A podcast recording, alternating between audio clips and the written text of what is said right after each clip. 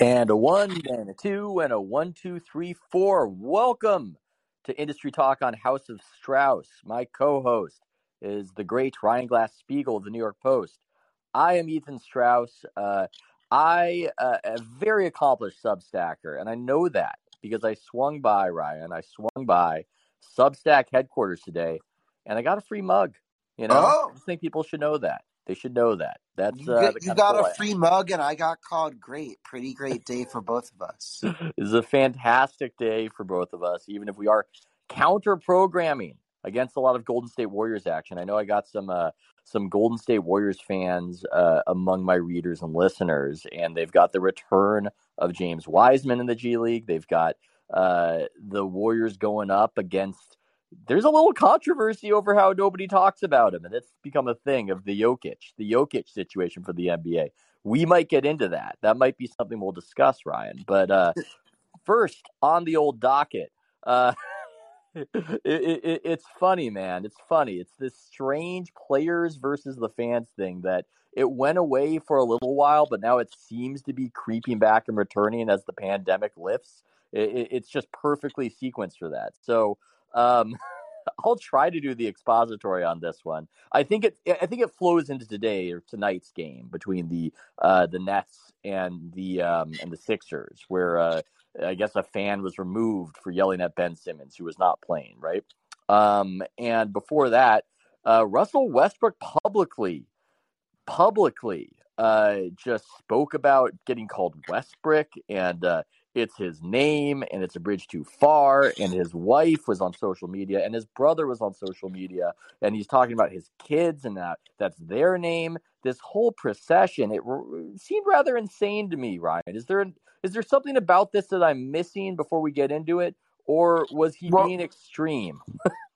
I think yeah, he was being extremely extreme because and and you know there's like this it's not even him because he's been defiant and really lacking in any type of like gratitude or like general self-awareness for much of his career. So it wasn't like especially surprising that he uh, went on this kind of diatribe and really, you know, distracted from the fact that he and the Lakers have like both not played very well this year. Yes. He, Yes. anytime you watch one of his possessions, he's turning it over or taking a bad shot. It, um, I, I've I've never seen a player get as many minutes as he gets while committing as many turnovers and taking as many bad shots. And so there wasn't any acknowledgement of that in Yeah. his speech, even though it's something that we're all plainly aware of because they're the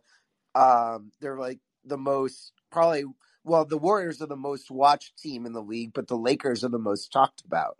Yeah. Yeah. And They're the so uh, the team of first take. it, it's not surprising that he did it, but it's surprising that there's this like group of people who defend everything that players do and are like, yeah, this don't call names like Oh my god, yeah. Eh, yeah. I, I I'm I'm just gonna jump in. I got a few thoughts on this one. First, a little bit of sympathy for anybody in the situation of failing in the public eye and being in the news. I think it is emotionally scalding in a way that unless it was happening to you, you couldn't even convey it. That being said, there's reciprocity in life. If you don't seem to give a shit about other people, but you're demanding that they give a shit about you, that's not really going to work. That's not how any of it works. And nobody's saying that. Some people are saying it, but you mentioned how he's been with people. I mean, when when you're in this bad a tailspin, the Lakers are losing. It's odd to me that you're putting this in the foreground that you're getting called a name. You're getting called Westbrook. It's not even Westbrook. It's not even a vulgarity. And that's what you're making the main story as opposed to the thing that Laker fans are animated about, which is that the Lakers are really bad relative to expectations. That should be that should be the primary thing. And maybe if you don't like being called this name, there should be an acknowledgement of, oh yeah, I wish I was playing better. But it's just about how people are bad and they're sullying your legacy or something like that. It's just narcissism. And then I know nobody likes the media, but in my experience on the ground, uh, when I was a tried and true media member, he was the worst to deal with. I, I didn't deal with him. So this isn't coming from me. I didn't have any bad interaction I wanted to punish him for.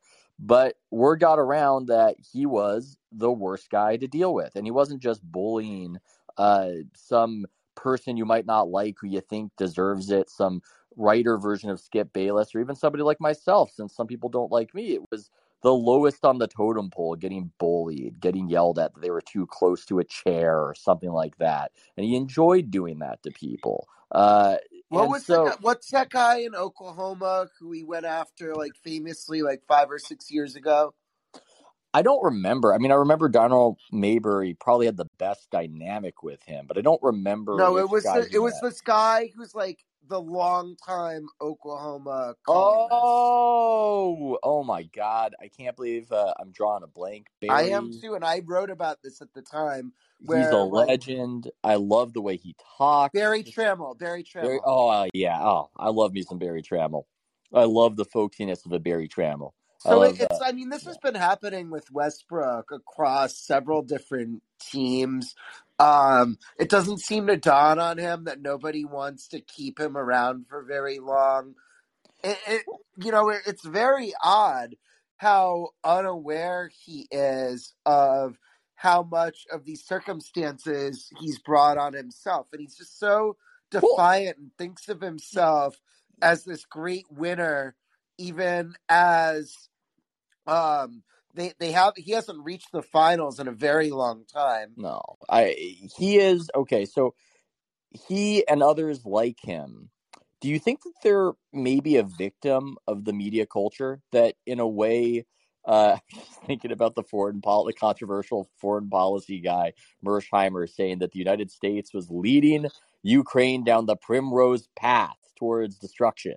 Uh, or, or the media, by not criticizing in the way they would have done in the 90s in an overcorrection, do you think that they're giving some of these guys an unrealistic idea of how the public sees them or how the public should see them? That they start acting in this ridiculous fashion. Um, I don't think it's the yeah, media as much as it is the money because the way that the NBA works with these max contracts and the way that like people like LeBron and Steph Curry and Giannis are pretty dramatically underpaid based on the way that these things are slotted. And so like I mean LeBron and Westbrook shouldn't be making the same amount of money but they do. And but he he probably in if there weren't max contracts, he would be making I'd say probably about half of what he makes. yeah. And so I I don't know like he wouldn't be able to be on a team with other stars I, I if think there it's more than the salary cap and money. no max. I, I think it's also the culture he came out of in Oklahoma City because they really insulated those guys. Now, Durant and Westbrook, I think, went about it differently and it impacted them differently. And now I just now now it's hard for me not to think about Berry Tramel's voice that's creeping in my head. I feel like I want to just start imitating Berry Tramel because it seemed like he was the only guy there sometimes that would ask a, a, a harsher question. I mean, he would do it in the folksy manner he did it. He would go, Kevin, Kevin, do you think? and the uh, then the question would come forth. But I think maybe it, there's some of that to it. But it just seems like there needs to be somebody other than Charles Barkley, maybe Adam Silver. This isn't the position he's ever comfortable with. He, maybe he just needs to say something that look. Well, what, how about yeah. LeBron? Why can't LeBron say it out loud instead of being like passive aggressive about it? Like we we've see we we can observe with our eyes that LeBron is not happy with how this fit has gone with Russell Westbrook. Why can't it be him who talks about how Westbrook needs to play with more um kind of deliberate um team basketball? I mean, LeBron does passive aggressive. I don't know if he does direct necessarily, but we've got NBA agent, founder, co-founder of uh, Move Insoles, of which I'm an investor. Full disclosure, Nate Jones in the chat. He probably Good thinks we're have you, being idiots. He probably, he probably thinks we're being idiots. He probably has some sort of actually informed take about the media. Let's get Nate on. Nate, Nate, Nate, are you there? I mean, he's a he's an expert Yep. at NBA. Okay, there you go. There you go. I'm buddy. I'm an I'm an expert in uh, uh, much of nothing, um, including not being able to take my phone off of mute here. Hey, you wouldn't be the first. So uh, I'm sure you have a lot of thoughts on this. Uh, you were part of the representation for uh, KD back in the day. You know a lot about Oklahoma City, and you are an informed person, much as you're trying to be self-deprecating. So, what's your take? Yeah, I, I, first of all, thanks for having me on. I've been listening to you guys in the background for the you know last few weeks, month, or whatever it is that you've been doing. Um, uh, you know, on the on the Oklahoma City Russ side, I definitely think that the um, you know the, their pr- approach to protecting players and on the PR side, kind of like you know, it was almost like they uh, encouraged the players to you know that they didn't have to treat media a certain way and like media was the enemy and like you know close ranks kind of thing um and then i also think because of you know what oklahoma city is and who they are and all of that stuff like they're probably a little bit more con- like conscious about not pissing off players and making them want um to Yeah. leave there because of you know the location and all that stuff Yeah. so russ kind of got the ability to do whatever the hell he wanted to do um, and you know, obviously off the court, he's done.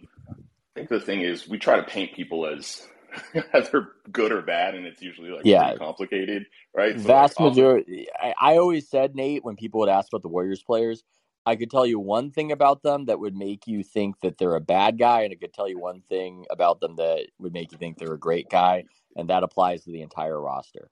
and that that applies to pretty much all of humanity, right? So, um, it, with with Russ, he you know he's really involved in the community, and when you talk to uh, players, they often say like off the court, he's just like the most regular guy. Like he's not Mm. caught up in being like a celebrity and you know all that stuff. So like he has like a really good reputation in that regard. But then you go into like how he treats media, how he is on the court, like how he hasn't changed his game around, all those different things. Um, the thing that made me want to pop in though was you guys talking about the max contract thing because Mm. that's been you know I've been I've been dying on that hill for forever. Um, I just think the owners kind of outsmarted themselves with uh, with the uh, uh, removing the um uh, excuse me putting the putting max contracts in place to begin with.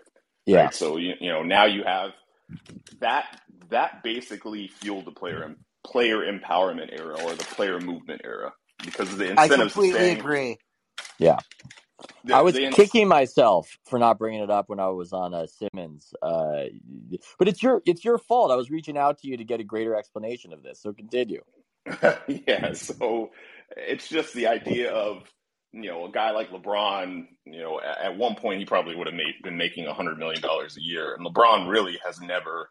You know, he took a little bit of a haircut uh, to go to Miami, just a, like tiny, but it's always been like I'm the best player in the league. I need to get paid the maximum money. You think he was going to turn down one dime if he was able to get you know No. whatever it is. Like this, you know, this guy's all about empire building and stuff like that. So, in that regard, he probably would have always been playing in Cleveland for the entire his entire career. And you think about what that does to the NBA when you're talking about players that become associated with a brand and like that same story being told over and over and over and over again. You think Larry Bird, you think the Celtics, you think Magic Johnson, you think the Lakers, you think Michael Jordan, you think the Bulls. Like, and now it's very hard for a lot of you know casuals and things of that nature to be able to keep up and then it just makes i hate to say it but even though you're doing you're dealing with billionaires versus millionaires and owners versus employees um, i think the average fan is put off by the empowerment aspect even though they're battling you know billionaires and what they're doing it just seems like they almost like they and I obviously I'm on the agency side, so I I don't see it this way, but I think that I can always put myself in the shoes of what fans think, Yeah. and Well, they look at it as as like these guys are out of control. They get to do whatever they want. This league is crazy, like all of that, right? So Yeah, they Um, don't get, you know, in fairness to the players, it's not like the players get an obvious opportunity as to how to ingratiate themselves with fans beyond playing well. It's not an obvious thing as to what to do. It's cumulative. It's you seem like a good guy in a lot of different contexts. Uh, Steph Curry, for instance, tonight meeting with a fan who uh, seemed devastated because she showed up and he wasn't there and he wasn't playing. So I guess Ridder, Raymond Ridder, Warriors PR maestro, organized a meetup. Curry, by the way, defended Westbrook recently in a story by Chris Haynes, which is uh, was interesting. But um, so I don't think it's obvious uh, for players as to how to do that. But um, it seems like there is that lack of reciprocity that fans are picking up on, and they find it distasteful that the players just see their favorite teams as some vessel to enrich themselves and build their brands uh, for a very short period of time. Which is funny because that's that's what the that's what owners see their teams as yes. to begin with, right? But like it, they're you know owners are for the most part these anonymous like random guys that you don't care about whatsoever. You're not following an owner; you're following players and teams. Yes, yes, Ryan. So it's just it, the thing about Westbrook is it's he he just is like no i'm a big winner in the world. Um it, it doesn't seem to dawn on him what the purpose of the whole like com- competition aspect of this is. Hmm. Hmm. And, and like you know it's weird because what what westbrook is so good at is being like the best player on a like mediocre team and kind of like overachieving and driving them into the playoffs. And but he he with this Lakers team that that was like what the design was. It's like okay, AD's going to miss a bunch of games anyway. So he always does. LeBron can rest and Westbrook can carry them, but his skills have diminished just enough that the things that people used to live with, which are the bad shots and the turnovers, now they're much more glaring. And yeah. It all came at a terrible time for the Lakers. Yeah, that He's... can happen. Yeah. Uh, sorry, I just wanted to interject quickly, and I might be speaking too soon here because Clay in the background had a nice little run, and Andre Iguodala was fired up after Clay hit a three. But oh, I almost think the Warriors are going through a version of that. It might sort itself out. Clay might knock the rust off, but Clay is a player it's a very different role from Westbrook, but he shoots a shitload. And since he's one of the greatest shooters ever, that's fine that he's not passing the ball a lot of the time. But when you just diminish a little bit, it really flips from highly productive and anchoring to a team to detrimental. And so that's just a free association I just had because I like interrupting uh, our knowledgeable guest who's on. Nate, you were saying. Yeah, I was just gonna say with with Westbrook, the thing that's killing him is that you know I think you can put players and superstar players in a couple of buckets. The guys that are able to continuously evolve and add things to their da- their game and and um, Jason know, Kidd, for example. Exactly right. So you know, going from Ason Kidd to Jason Kidd at the end of his career um, and, wait, and wait, did he do that, Nate? Did he do that by having a press conference where he said, "Stop calling me Asin," and no. Uh, no. and my family doesn't like it, and that's my name? Did that resolve that issue for him, or was it something else? yeah, it's, it's it's being able to take criticism and and judge yourself and all that stuff, and I think um, you know the thing with with with Russell is it's it's difficult for him to he just thinks like I've always I've done it my way and it's always worked and I have these accolades. And if you look at I made this point you know months ago but if you look at his accolades for someone like him he's probably like why the fuck should I change? Why do why do yeah. I have to change? Like I'm you know 10 time all NBA or whatever it is right? Like that's how many players in NBA history are 10 time all NBA players? Like he's just has these these accolades that very few players have. And from his perspective, he's like, I'm doing all kinds of things that have rarely been done or never been done. And that's like kind of missing the point about, you know, actually winning games and doing all those things. And obviously winning at the NBA level takes into a lot of things into account, but this isn't a guy that's just played on shitty rosters his entire career either. Right. So, yeah, um, it's, you would think you would have that, um, come to Jesus moment, look in the mirror and like kind of. Uh, well, uh, there's something else happening here that I don't think gets discussed enough. People talk about it with the Yankees. They bring it up about how guys go over there and those bright lights burn hot and you get ripped. for some reason, you don't hear that as much about the Lakers. There's an assumption that the media ecosystem on the West Coast is soft. And yet, when you go to the Lakers and you don't play well, it really hurts guys' legacy. They get crushed. Dwight Howard is one who really sticks in my mind as somebody went to the Lakers and took a few notches down as far as his public uh, reputation. And I think there's there's an aspect of that happening as well. It's this particular team and how big its fan base is.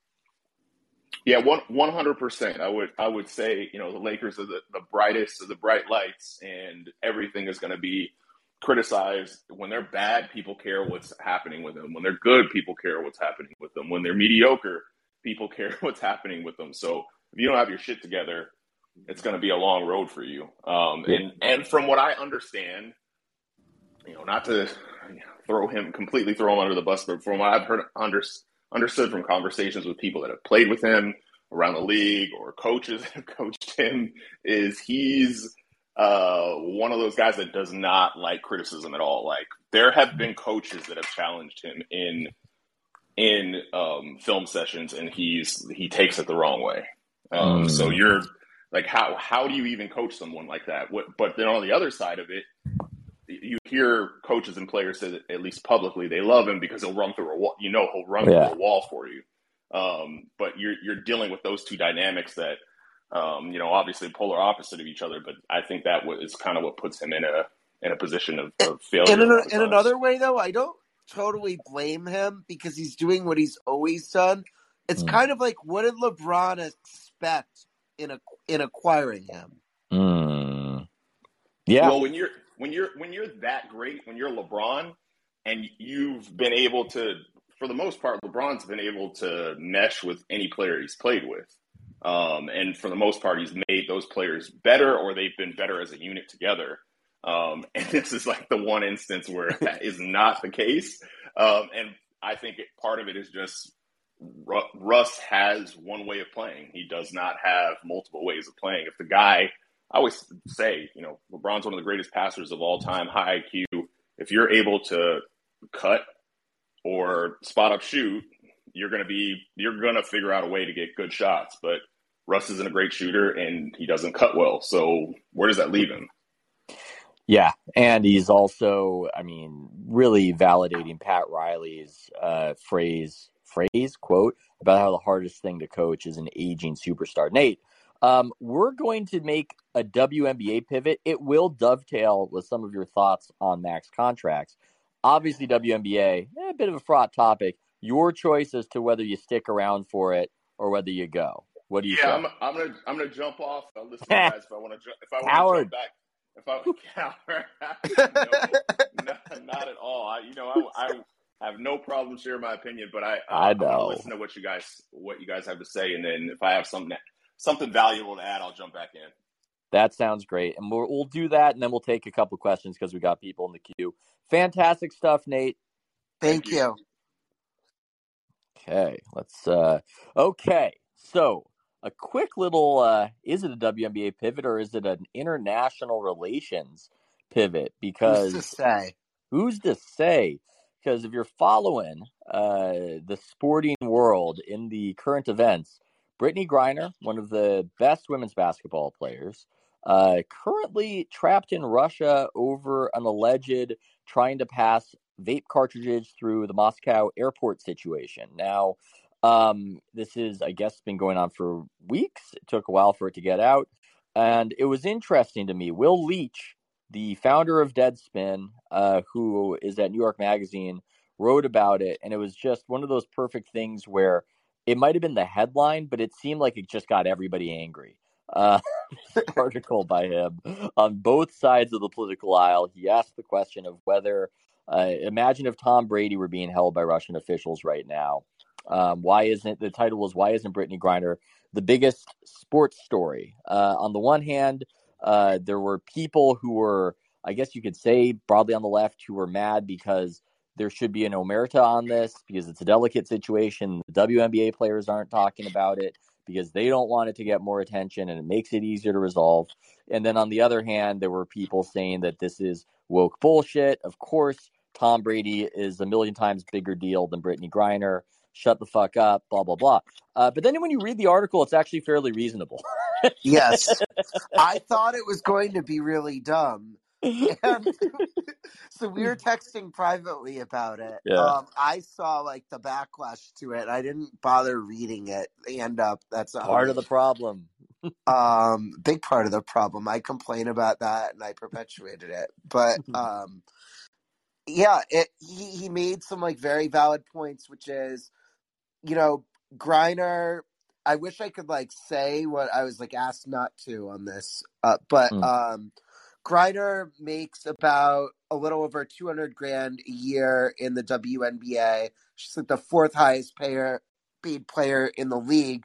For whatever reason, and you got into this on your Substack, the Russian oligarchs love paying very like talented women's basketball players to play there in front of like mostly empty arenas. So she's making a million, million and a half there, which is like four or five times, six times as much as she makes in the WNBA.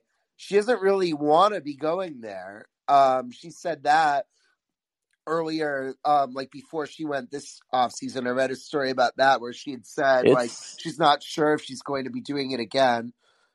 and And, it's far flung where she's playing. She's not playing in Moscow. It's Yekaterinburg, which who knows if I'm pronouncing it correctly. It's one of the largest cities in Russia.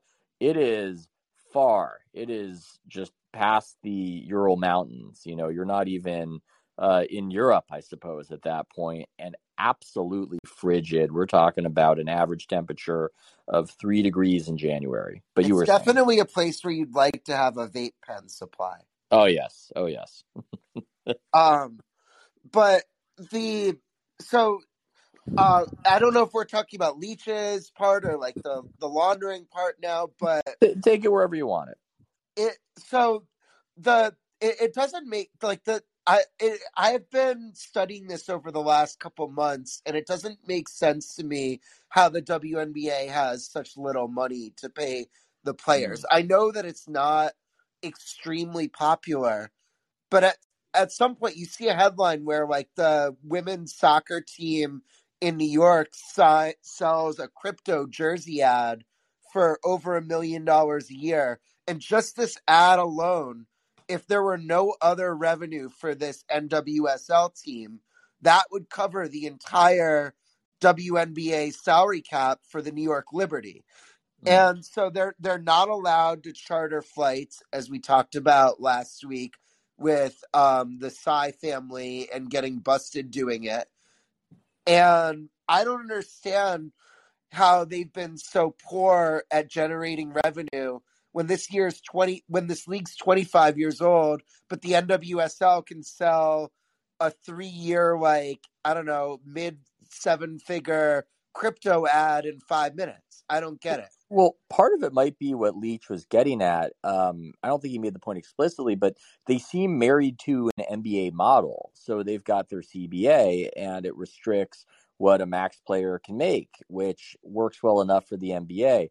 I'm not sure if it works so well uh, for the WNBA, but everything they do is built off what the NBA does, which won't work for them because they need to differentiate. They are not as good as the NBA, rude as it is to point out, though everybody knows it. So you need to beat the NBA or just introduce the idea that you're doing something different. And it's hard to do that, I think, when you've got your model set up, you're a subsidiary. And I think it just kind of incentivizes a certain lethargy from the people who are planning this thing and trying to make it good. And the players seem miserable, and that's not exactly charismatic. And so, yeah, it's um, it's a disastrous situation, and uh, we will see how it plays out. I wish the best to Griner and, and getting home and not having a midnight express uh, situation. But let's take a let's take a question. Let's take a question. We got Usarian on the horn, one of our favorites. Gonna make him the next caller. See what he's got. Hey, How's it going, guys? it's going Hey. great. So I got a comment on the the Westbrook situation, then uh, hopefully a brief rant slash question. Love it. So, Right. so as a UCLA guy, obviously, like I've followed Russell Westbrook for for some time, and I don't know how well his college career is known or pre-college his high school career, but he was like a very late bloomer in high school, and he was he was lightly recruited. I think he had some mid-major offers, and UCLA obviously is in UCLA's backyard, and one of the UCLA I think it was Kerry Keating sort of kept him warm. And then when Jordan Farmar left the Bruins early, a spot opened up, and so he took it. Um, and I think, and then he didn't. I don't think Howland Ben Howland was the coach, and I don't think he started. He definitely didn't start or play much as a freshman. He played more as a sophomore, but I I don't recall him starting very much at all as a sophomore even. And then he made the big jump, right? And, and, and even then, Presti, it was surprising. I remember when he was drafted that high. But you were saying, right? Exactly, right. So, I mean, it was like he couldn't dunk in high school until his like junior or senior year. I mean, I could be misremembering some of that, but I mean, I still can't dunk. well, you also haven't been drafted in the NBA, so there's probably yep. some not yet relationship, some sophisticated causal relationship that I can't quite make out there. Hmm? but, but uh, I I just think he's got a chip on his shoulder from way back when that he's that he's like he's proven all the doubters wrong, right? Oh, you're going to go to a mid-major program. No, I'm going to go to UCLA. Oh, you know, you're going to be a four-year, you know, glue guy. No, I'm going to be a, a two-year two-year and out guy. Oh, you're going to be, you know, you're not going to get drafted at a high and then oh, yes, I am. And, you know, so I think he just has this psyche of like I've proved the haters wrong at every turn and I'm just going to keep doing that. I think LeBron has some of that too, and that's also gotten him into trouble. That he's been validated enough on his bold moves that people criticize that it's difficult to go. Yeah, uh, a lot of this shtick is wearing a little thin. It's time to course correct. So even if one guy is playing a lot better than the other guy, they might have the same problem. Yeah, so it's like, what are you going to tell him? Like he's heard it before, right? I've heard people doubt me before. I've heard people telling me I'm doing it wrong before, and I've proved them proved them that I'm right and I'm one of the greatest to play, and therefore I don't have to listen to the criticism. So obviously, I don't know Russ personally. I have a, a affection for him as a, as a UCLA guy, but that's those are just some of my thoughts on that. Okay, what's the rant? And the rant is on the baseball thing. Um, oh, nice! Oh, I don't Ryan, know if you guys are going to talk about that. Love this one. yeah, as a as a as a St. Louis Cardinals fan since I was eight years old in 1982. Um, Oh God, my dad's listening, and you just made him very sad because that they beat the Brewers that year. But go on. Mm. Yeah, that was well. I I lived in NorCal uh, that winter and watched Montana take the Niners to the Super Bowl, and then a few months later we moved to St. Louis and I watched the Cardinals win the World Series. And there's no front runner like an eight year old, nine year old, so I've been fans of those franchises ever since. But anyway, I don't want to drag this out too long, but like I, the the designated hitter in the National League upsets me like putting putting smearing ads on the jerseys upsets me. But I think you know all this stuff about oh pitch clock and and messing around with all this. It's like you guys are playing around on the margins. I mean, it mm. doesn't baseball have a generational problem? It's like Harley Davidson, right? Old people like Harley Davidson, young people don't. And whatever you do, whatever Harley does to try and appeal to young people, it's going to alienate their core boomer base, yes. right? Yes. And baseball's got the same problem. And it's like I'm sure they must have done like uh, you know um, surveys and and uh, focus groups and whatever say, oh, you know, if we sped up the game, would that make you more likely to watch? And people are like, yeah, maybe, I guess so. And it's like, you know, you should be.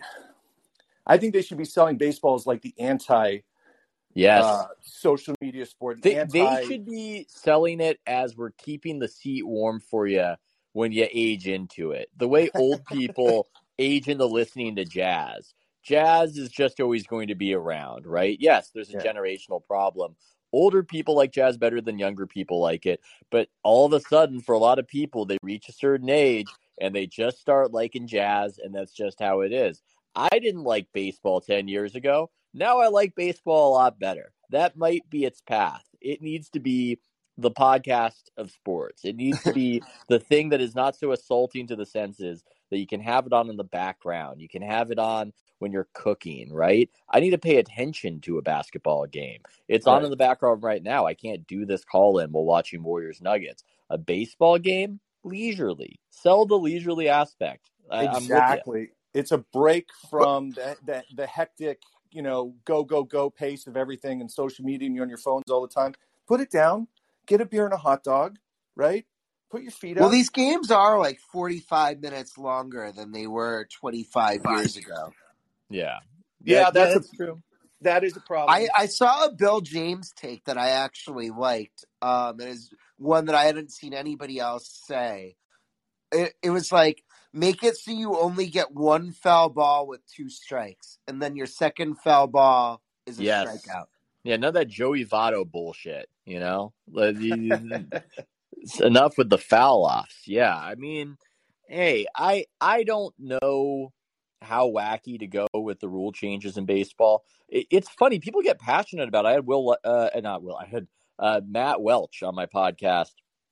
He was mad about the banning of the shift. I like the banning of the shift. I Uh, do too. Yeah, I don't. I yeah, think it's I'm fine with that. It, it looks goofy, and they're just always scheming and standing exactly where they think you're going to hit it. And And you can no. hide bad defenders like with it in a way that you can't without the shift. yeah, Um, it's it's too it's too much. It's too much of an an abuse of the rules. You need people to be playing their positions. And uh, yes, lefties have, have had it good, and I, maybe it's a course correction, but I just don't. I, I think it's an unfair tax on lefties versus righties, and that's one I enjoy. I, I like that one, and there are others that you could persuade me on. Uh, I think it's tough. It's a balancing act because part of what people like about sports is the continuity of the tradition, but yet there's a lot of inertia, uh, and there are a lot of things in a sport that aren't optimal, but we're just used to them. Uh, if basketball didn't have free throws, you would never be able to introduce free throws as a thing. People go, "Wait, what the fuck?" Like you're you you, you slow down the game, and and they they they take Imagine a basketball and power plays instead of free throws. That would be better. I just think, eh, or, or just one free throw for two points makes a lot of sense to me um, to save time. Now, there just there are a lot of things like that. They, imagine introducing the extra point in football if it didn't already exist. Uh, it would be it would be just such an absurdity, and it wouldn't be accepted. So I like the creativity, but they're going so crazy with it that it does seem gimmicky, and it's a clusterfuck. And I think I'm probably a modal baseball fan at this point in that I'm not very engaged. I think that it's run terribly, but when it comes back, I'll shrug and I'll I'll start watching some games. yeah, similar. So, All yeah. right, thanks guys, appreciate it. anytime, man. Let's get a Yu Yang on here, and maybe maybe after Yu Yang we can uh talk about you had you had a Colbert take, Ryan. We can get to that after Yu Yang. Hey, man. Hi guys. Hi guys. Hey, um, you know, I'm, I had to call. I was trying not to call in because I call every single time, but I, I couldn't Eh? resist. I, I couldn't resist only because uh, I, I love Yassarian. I think he's one of the best callers, like way better than me. But he, he no way way better. than me. He's a very intelligent guy and he speaks very well. Um, but he did make make a point that I've heard very often about baseball. But I just want to maybe not disagree with him, but just kind of offer the other side. You know. Um, so Okay. what he said about how um, um, how you know baseball is dying, or, maybe he didn't use that word. How it's not popular with, with, the young, the youth, right? How Yeah. kids are not into it anymore. That is totally true, right? However, um, I've I forget which book wrote about this, but um, there's a really great book that talks about how th- this kind of um, this kind of idea of how baseball is dying has been around since the 1920s, and it's exactly the, exactly the Mm. same things. It's oh the kids are not into it anymore. Players are overpaid. Uh, the attendance is going down. It's like really the exact same uh, complaints about But but hasn't baseball just been slowly dying since the It has not. 1920s? It has not. It has not. I know it's a joke. It's, it's, it is not. Baseball. It- no, it's baseball it's uh, it's you- you're right. It's been slowly dying since the 1980s. Is this what's no, been no, not happening even. instead? Not even. Not even. See, I think I, I think I know what you mean by that, right? So I don't want to like uh pretend like I'm just in a blindfold. You know, Yeah. It's like baseball players back in the 80s were huge. Right, like like Dwight Gooden was a huge star. Uh, Darryl Strawberry. I'm not gonna name every single baseball star, right? But baseball Oh, our, stars. our, our, our man Yassarian must have been into some Ozzie Smith doing backflips. uh, Willie McGee. yep, yep, all those guys. They were huge stars, and I remember it because I, I was old enough to remember that stuff, you know. But the thing is, now they've been replaced by uh, basketball players. So basketball players are now the super famous ones. But here's the thing that like gets confused, right? Basketball makes a lot of money for other companies. They make money for Nike. They make money even for Twitter because they bring a lot of uh, you know eyeballs, and they make a lot Yeah. of money for YouTube for the streams. But they don't make money for themselves. Whereas baseball, they realize they don't make money by marketing uh, baseball players.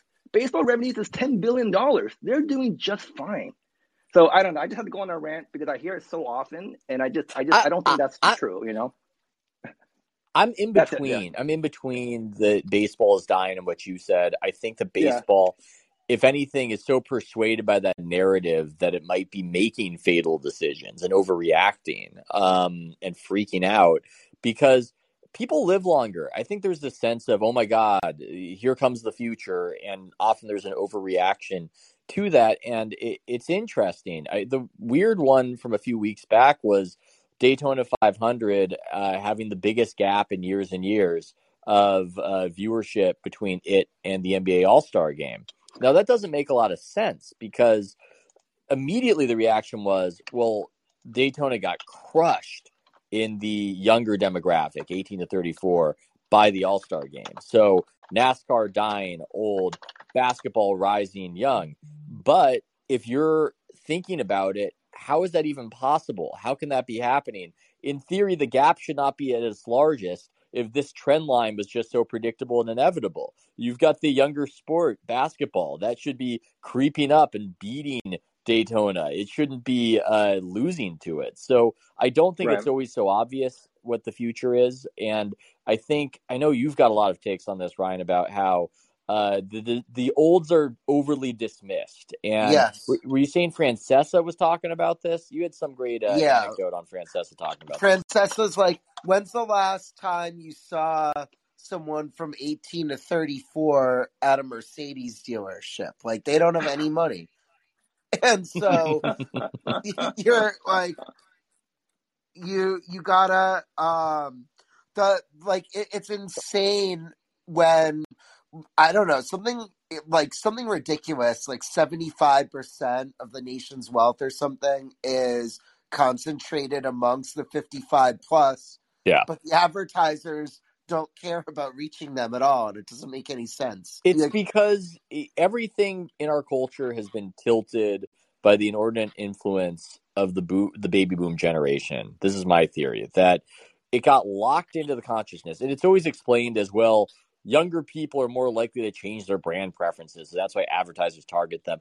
I don't necessarily think it was that. I think that there was a point in time when Nielsen and advertising were huge, that the younger demographic was the baby boom demographic. And it was the first younger demo that just had walking around money, the wealthiest generation that the world had ever known. And then again, it's inertia. It gets locked into everybody's consciousness that people who are young are the only people who matter and the only people you should be advertising to. It is a legacy that does not make a lot of sense considering who has the money right now. And yet we just keep fixating on 18 to 34 like it's this magical category that should have uh, just should predominate over the others. I, the I, 18 I, to 34 year olds not only don't have money, there's negative money. Yes. With like the amount that is collectively owed in like student loans and like car payments and everything else. And so I don't know. I, I think... instantly got richer when I turned 35. It's a doom demographic to be 18 to 34. I joined Substack. The money started flowing. I'm just saying. Uh, but anyway, uh, Yu Yang, great as always. Thank you. Uh, let's uh, let us let us uh, address Stephen Colbert. Ryan, you had a, a uh, Colbert take. You wanted. he made me so mad because he he did a bit basically where it's like, yeah, who what like if you don't like high gas prices and you don't want to empower dictators, then buy an electric car. It's like, yeah, you make fifteen million dollars a year. You're worth like a hundred million dollars most people in your audience can't just like say, "Oh, I don't like paying six dollars a gallon and empowering Putin, so I'm just gonna go and get a Tesla."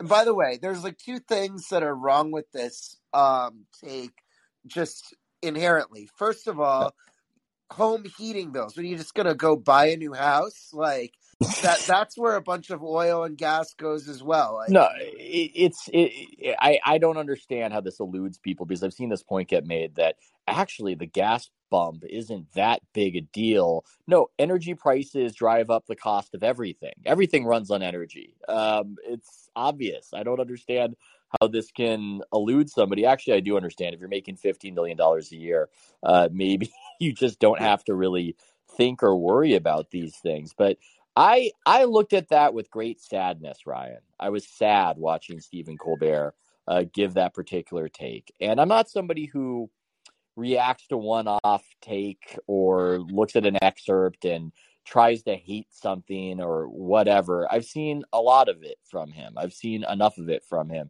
For yeah, him the the got... vax dance or whatever. Like yeah. he's been doing a lot of cringe over He's... the last year. It might have been something where he just was like isolated in COVID and just, you know, totally lost a bunch of his sensibility. But the other thing, um, with the with the energy and switching to electric stuff is why don't you go like and look at where the lithium is mined in the world and so if you say we don't want to like support dictators and autocrats with oil what do you think we're going to be doing by like increasing our dependence on lithium it just transfers it, it to different a, dictators and autocrats yeah this is dangerously lurching towards uh geopolitics talk, but yet, hey, it's on my mind. I, I'm down to discuss these things. I am not an expert at foreign relations, at the war with Ukraine and Russia. I am not an expert. I do feel comfortable noticing when there's a lot of domestic groupthink happening and emotional reactions are driving everything as opposed to rationality. I think I can take that much from a situation. And it would seem with sanctions the people go, oh, we need to do sanctions, sanctions. I, in my lifetime, have just not seen these work. I, I haven't seen the. Wh- where is the proof? Where is the proof of concept here? Uh, has it taken down North Korea? Has it taken down Iran? Um, Cuba? It yeah, it doesn't seem to work. It, it it hurts people economically. But the problem and the great irony is that the the sanctions are so often used against the very sorts of countries where they'll have no effect because it's a dictatorship. If it was a democracy, maybe, and people didn't like that life was getting worse, then they could vote out the leader who got them subjected to sanctions. But instead, the sanctions are used on countries that have a one person rule. So the effect is nothing other than often making ordinary people's lives worse. So it doesn't make a lot of sense to me. I don't understand this whole plan of what we we have higher gas prices and punish Russia economically and then Putin, I don't know, is out through a coup. I mean, it's just, it doesn't, it's not really being explained. It just seems like there's a sense of something must be done because Russia has done a bad war, but they have nuclear weapons and there's nothing really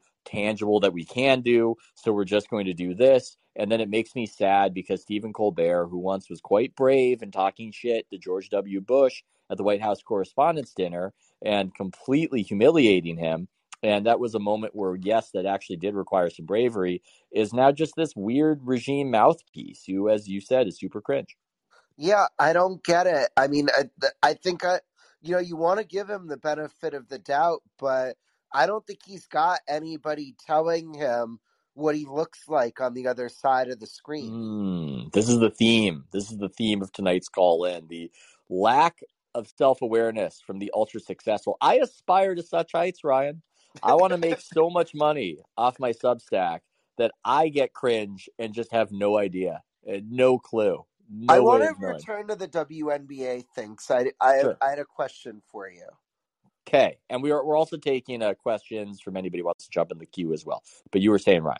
So you you you went into how in your piece about how it's kind of like laundering and um, one of the owners got assassinated by i don't know some other criminal that he did wrong or whatever what i don't understand about it is what it what is the end of the laundering like how does paying WNBA players six times what they can make in America um allow them to like filter money towards other things yeah that part of the picture is utterly unclear to me. I think that these teams are often part of a broader apparatus of a club. So you can move money around within that broader apparatus. You don't just have the women's basketball team, you have all these other teams. And even though that salary is exorbitant compared to the WNBA, it's not a lot of money. So maybe it's useful to just have a team that you can pay a few salaries that are a few million dollars when you're moving the money around. But as to how this all works, uh, utterly mystified by that. It makes intuitive sense to me that it would have to be laundering just because the enthusiasm doesn't seem to be there. I was watching some of the games on YouTube, and these are not large arenas, and there aren't people. There aren't a lot of people watching. So something isn't on the up and up. But there is this inherent issue, which is that uh, you need uh, high ticket prices to launder, as uh, one of our callers and Substack uh, subscriber Joseph uh, Joseph Titty from New Zealand uh, was pointing out. So I'm not sure how it all adds up nor do I know how these things are policed in Russia. I know that Putin, and this might be perhaps the only great thing that he did, uh, which is dangerous to compliment on, but he was purging the oligarchs and breaking their control of the country at one point. So maybe these things are policed aggressively, but I don't know how you get caught and why you would need to launder money in Russia. Uh, a lot of it is opaque to me, I guess, is what I'm saying. Yeah, um, do do we want to talk about the Nets at all? I mean, they look. It seems like you're feeling them. It seems like you want to place a futures bet. That's what I, I don't I think I'm going to because it's at a point where I'm riding with the Bucks as my horse in this. But mm. um, it didn't make sense to me after watching tonight's game that the Suns and Warriors would have better title odds than them. Yeah, thinking about that. The Warriors are shaky. I feel like that's a brand name thing. Um, and yeah, I, I agree with you. The futures odds are off, but let's take a question from JF out of Canada. Uh, he might have some some answers for us as we are uh, asking questions aloud.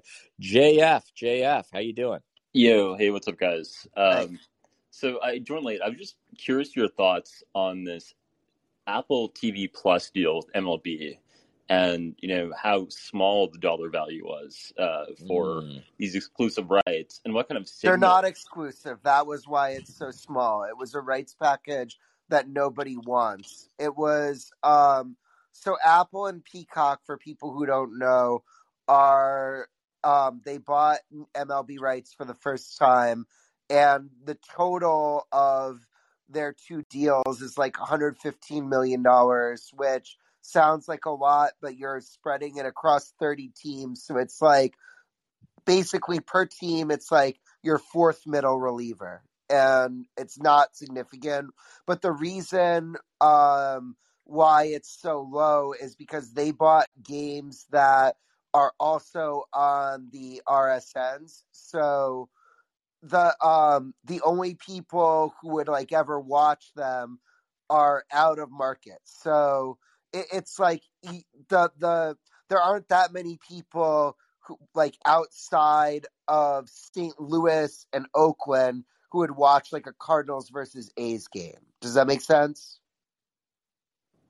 Yeah, of course. Uh, but but still, it was uh, for all the uh, I guess the hype and talk around internet streaming. yeah, I know where JF's going because JF is a bit of um, I'm not saying you're a contrarian. I just think that you have a different perspective that I'll, the, the there might be a TV rights bubble that's not being acknowledged when it comes to sports. Absolutely, and and I'll even disagree with you guys like that. I don't think the next uh, TV deal will be bigger than the previous one. Uh, mm. I hmm. think there's an expectation that will you know grow. Uh, you know, significantly in the next deal, but uh, and you you guys think it modestly will grow. I don't think it'll even meet kind of inflation. Are you talking about NBA or are you talking about MLB? Uh, I think we saw in MLB that the last deal they did uh, re up with ESPN last year was pretty much flat. Well, that's uh, because ESPN is giving up these games that Peacock and Apple are picking up.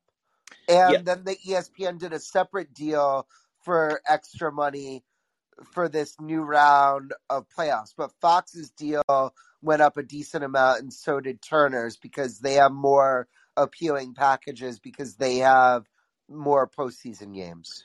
But but I think like the dollar weighted volume on those deals, like we're basically even from uh, their previous contracts, right? Yeah, I Uh, think I think what JF might be getting at is that regardless of the minginess of the product in this case that depressed the dollar value, it wasn't something that blew people away in the way that has been rumored. This sort of drum roll of uh, here comes streaming.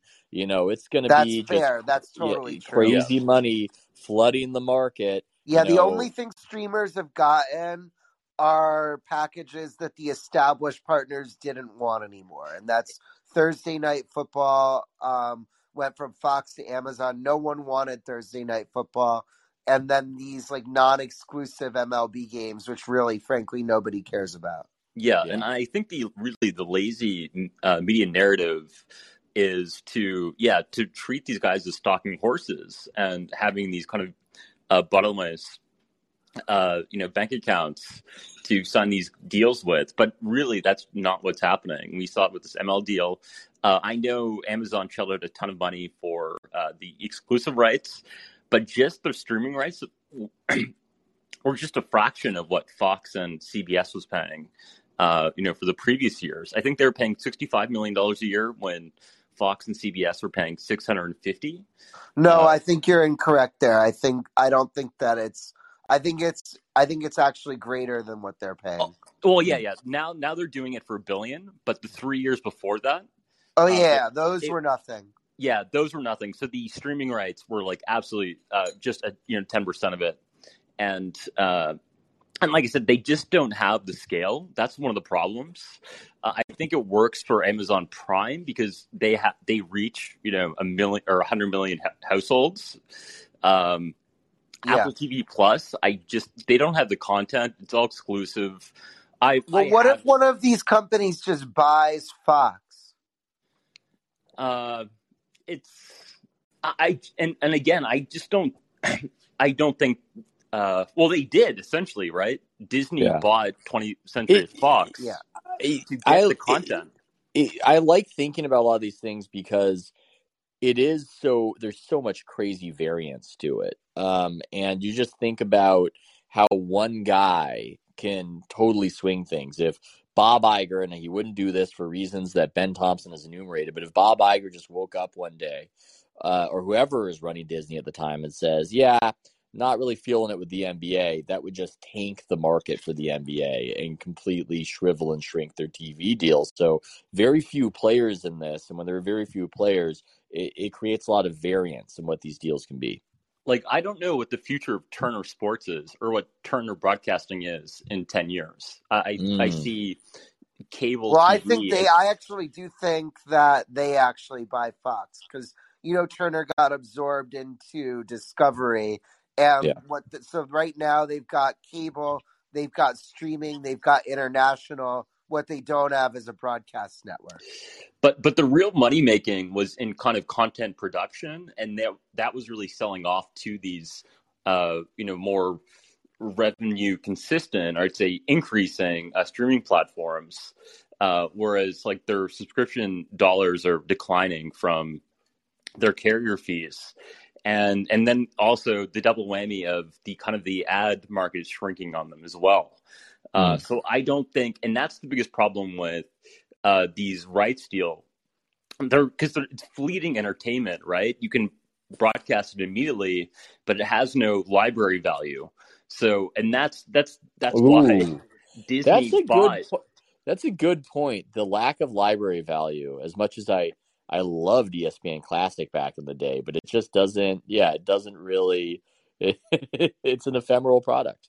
Exactly, and and that's why you know doing a three billion dollar deal in in the NBA is just seems so ludicrous for a single year of broadcasting rights, which what they're looking for, right, or asking when they could go out and buy the entire MGM portfolio for that, right, and get Hmm. every James Bond film and every other film that they own, plus the IP on top of that to develop new films based on those characters already existent. So, and they can, and once they own those too, they can broadcast it worldwide instead of dealing with just having the exclusive rights within the US and then having to deal with Canada all separately, right? So, Mm. black it out of these other markets. So, it doesn't make sense for them to be going after these properties the way that it's currently structured and you know where their value is so i'm just very uh, bearish on the kind of them projecting themselves as a kind of uh, future uh, uh, you know broadcast partner with one of these They've Yeah, got one I more bite at the apple. Yeah, I think they got one more. I, I think that this trend line of you get less and less popular and make more and more money, something about it can't sustain, but it does. I would think that the next deal, at least for NBA and probably for all these sports, is going to be big, and then eventually, eventually the mu- the game of musical chairs stops. But JF could Yeah. be right, and he, he argues persuasively. and If I, you're right, I'll give you your flowers. I, I think you guys I, I, I don't like that phrase. I, I feel like Jeff Van Gundy on a broadcast. I, I don't know about it's an over applied phrase. Seeing that phrase too much. I'm just throwing that out there. Yeah, because ca- cable needs them just as badly as they need cable for the money. Mm. So, uh, you know, it will get done at a you know overvalued price, but I think they'll end up losing money on it. And like you said, this will be the last, uh, kind of the last dance. So, The last dance. I love it. Okay, well let's close out with Joe. Thanks so much to JF. Let's get Joe from New Zealand. Get him up to the floor. Sometimes you can hear the nature around Joe. I can hear the wind and the birds. It's uh, very on the Yeah. nose. you can occasionally when I'm on the golf course, but um, when I'm at work, not so much. You might hear the gentle hum or burr of the air conditioner, but not much else to, you know, to tickle your fancy. Sorry, Ethan. How are we anyway, boys? Hey, uh, we're doing well. I think it's been a good episode. I think the theme of the episode is the lack of awareness of the ultra successful. I think that is, I could make it more succinct eventually, but that's been the theme so far. The emperor in skimpy clothes, so to speak.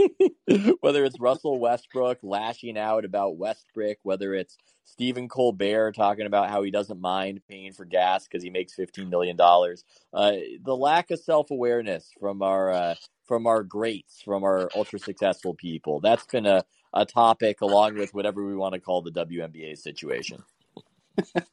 Well, I do want to pick up on the on the Westbrook um, thing. Um, I, I really enjoyed your your take on um, on you know on why Adam Silver might be looking to restrict access to the locker room, Oh, and I re- no, I really enjoyed that one.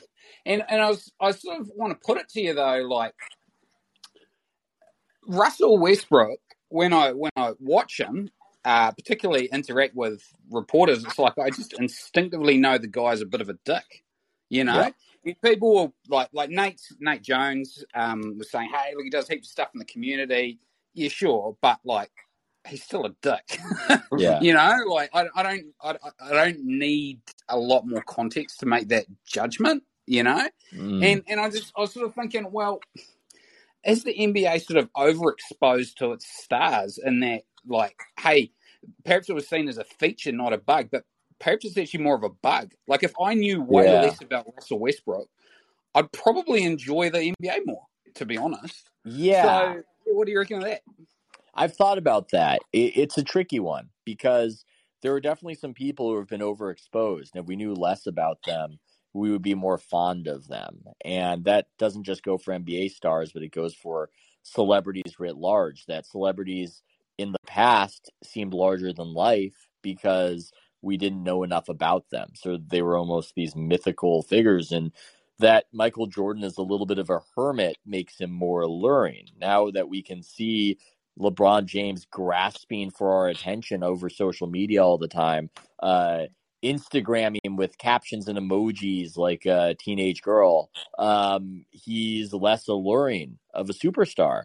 But at the same time, they, I do think, need to be made available so we can find some sort of narrative to tie together because so much of what people like about these stars comes out of the media availabilities. I'm watching Klay Thompson in the background. So much of what people love about Klay, probably 90% of it comes out of interviews he never wanted to do. All the funny shit he said, all the spacey shit he said. It was all interviews he didn't want to do. So I think there's something to what you're saying. I just, my instinct is that underexposing will go worse than the current overexposure. And what needs to happen is just more of a course correction. Maybe somebody like Adam Silver actually representing the perspective of, you guys have to not act like this. This is stupid. I'm not going to indulge this forever. Uh, you make a lot of money. This is part of how you make your money. You should be an ambassador to the sport. You are not representing the sport well. And I am not helping you as a commissioner when I pretend that it's reasonable when you're begging everybody to stop calling you Westbrick. You can't do that. That's stupid. Um, but he's never going to do that. But I feel like it would be good if he But did. it's weird because, like, w- with what Joe is saying and knowing more about the players makes us like them less. The football players aren't any less exposed to the public through the media and social Mm. media, and it doesn't impact their sport's popularity.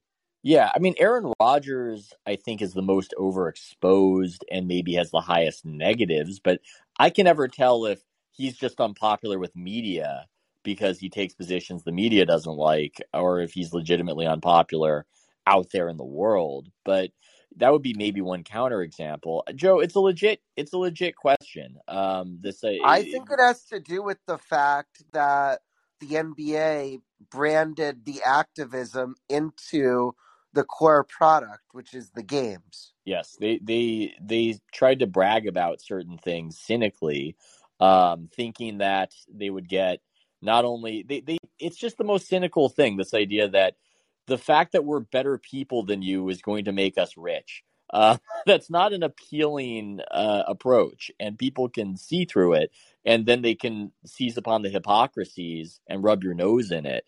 Uh, that you say that you're about this, that you have better values, that you're lecturing everybody else, but we can so clearly see that you're terrified to even say something as bold as Daryl Morey should be able to voice his opinion in the United States of America without getting fired. I mean, I asked that of Steve Kerr. I like Steve Kerr. I've got a good rapport with Steve Kerr.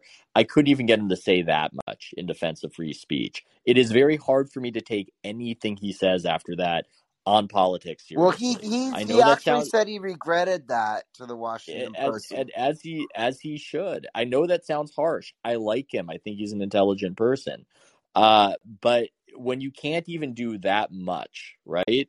It is difficult to buy the next proposition beyond judging it based on its own merits. I guess I should say. Um, Joe, did I go too far there? Is that too harsh towards old Steve? No, I- I don't think so. Like, would probably, I'd probably think similarly. Like, I, I sort of get the feeling that if I had a chance to sit down and have a beer with Steve Kerr, I'd come away thinking, gee, that's a hell of a nice guy, you know? That's But that's that's what I've experienced, and I should say I probably went too far there. I should say not eh, not take anything so seriously. I think it's just a matter of yes, he apologized. He he said it, you know he handled it in, improperly, but just as an observation league wide, that was one where I think people said, "Hey, wait a minute, uh, these guys do not have uh, the convictions of their courage." yeah, all the courage of their convictions, for that matter. Well, I But flipped it intentionally. I'm just saying. I was trying to be trying to be that was, tricky there. oh, well, you, to be honest, you bamboozled me, and I've taken the bait, and I feel like a real goose. I, I, I wonder, I wonder, Ethan, um, you know, whether the NBA needs to focus on just building a bit more mythology. Um, I, I've been Mm. thinking a lot about, you know, how how it's really crucial for for sports to have meaning, but of course, Yeah. there is no real meaning. You know, it it, it has to be kind of ginned up, and and Yeah. part of like a huge part of that is is the mythology. So that's you know that equal parts requires media to have access to players and also media to shield i guess or filter out the worst parts of the you know of the players from the public and that requires i imagine an enormous amount of that, that requires a real relationship with media wouldn't it you know like for that to Yeah. work Yeah, I think that, and that's something that it's funny we bring up Steve Kerr because he has been on the other side of that one, saying that this is the golden goose that we're potentially snuffing out. If, and he said it after Westbrook was having these issues with media and wasn't answering questions and was just ignoring Berry Tramel. And I think Paul George started to do the same. And I think I interviewed Kerr um, in the aftermath of that, and he was saying that this is a real problem. Um, and it's a tricky one because I agree with him, but it's a very self-serving uh, look when you do that from the perspective of media of saying players should be nicer to the media or do more media.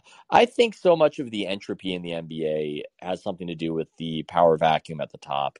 Maybe that's overly simplistic, but it just seems like they need more more guidance and a sense of this is why we do what we do instead of this vagueness of yes the ben simmons situation is complicated and you know da da da da da da da and the silver voice and the you know yeah you know players you know they feel da da da da da no you need to say this is why we do what we do. This is why you need to do what you need to do. There just needs to be some more structure. Structure gives meaning. Uh structure i think uh, allows some freedom. Ryan, I, I think it. I am back. Oh, sorry. no, Ryan had to go deal with a, a kid situation, but it's as good as any occasion to close out on. Uh, Joe, do you have any any more takes, or is the, are you taked out before we exit? I'm, I'm never quite taked out, um, Ethan. Um, one take I, I would I would give is I've noticed that if I call late, I tend to get a quite a good run in. But a quick one to close on. Um, you, you talk about the power vacuum at the top um, and and the filling of it would help to create structure and meaning. And there's also the question raised earlier um, about you know why does it seem like maybe fans tend to side with owners in in these sort of player empowerment uh, discussions? And I think that's really simple. It's it's the owners are our avatars. They own the team. We support mm. the team. Um, it's not that I support the owner. It's that I support. I'm, I'm a fan of the Boston Celtics. So Wyc Grousbeck's interests are generally aligned with mine. Um, yeah. Whereas Rich Paul's are not. so so that, that's, that's my that's my. But take. for a time, if you were a Laker fan, they were completely aligned. yeah, yeah, which yeah. is a oh, very well. strange conflict of interest. Um, yeah, it's funny because a lot of media will make that point, and what they're insinuating is that fans are racist, so they prefer the owner to the player. I think that is the insinuation. It's probably true for some fans. Geez, I, I would, I'd have to think, but your explanation is almost it's it's I think simpler and thus more true that there's just more of an alignment that in most situations what the fan and what the owner wants is more aligned than what the player and what the fan wants because the player just That's wants not true in baseball though. When when Mm. like the cheap owner can just deprive your chance of winning for decades. Yes. Well, we're yeah, I think that there is a difference there. I do. Although it seems like Reinsdorf almost flipped those somehow, and he's the odd baseball owner who uh, operates like a baseball owner in the NBA context and might care more about winning in baseball. But anyway, now now we're getting really digressive. It's something to chew on for the future. Uh, thanks so much to Joe. Thanks so much to Ryan. I thought this was a great episode. I'm a little bit biased. Maybe I'm continuing our theme of uh, people not having self awareness. Who knows? Uh, we will be back next week. Everybody take care. Stay safe out there. Until Thanks next to time. everyone for listening. Appreciate it. Thank you for having me, Ethan. Of course. See everybody.